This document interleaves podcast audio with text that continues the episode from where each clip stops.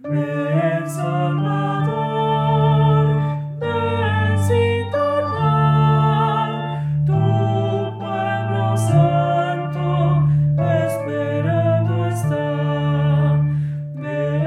Santo Evangelio según San Mateo.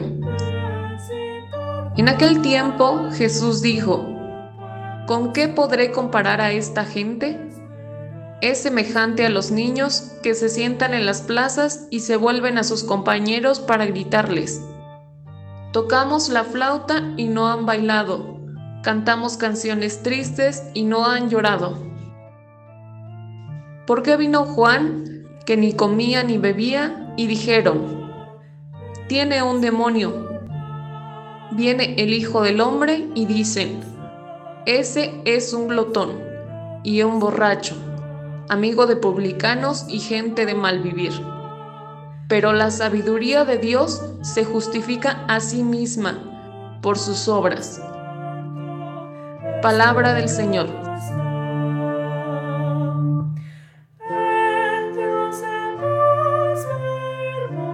En este tiempo de Adviento, en el que nuestra esperanza está puesta en Dios, que cumplirá la promesa de enviarnos al Salvador.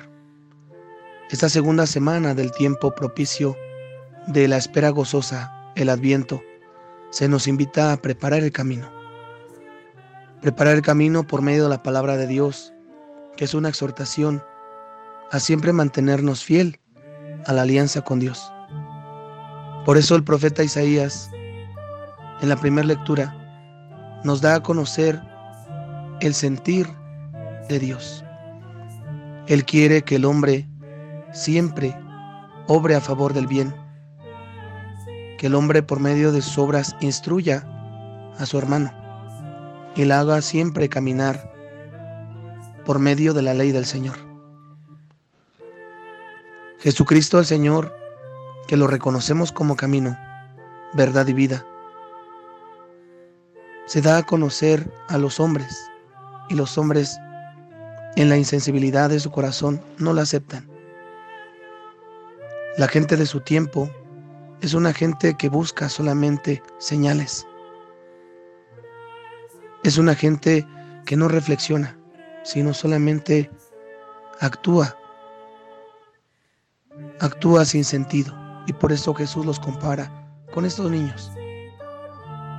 Estos niños que hacen todo lo posible por llamar la atención de sus oyentes y sin embargo no logra nada.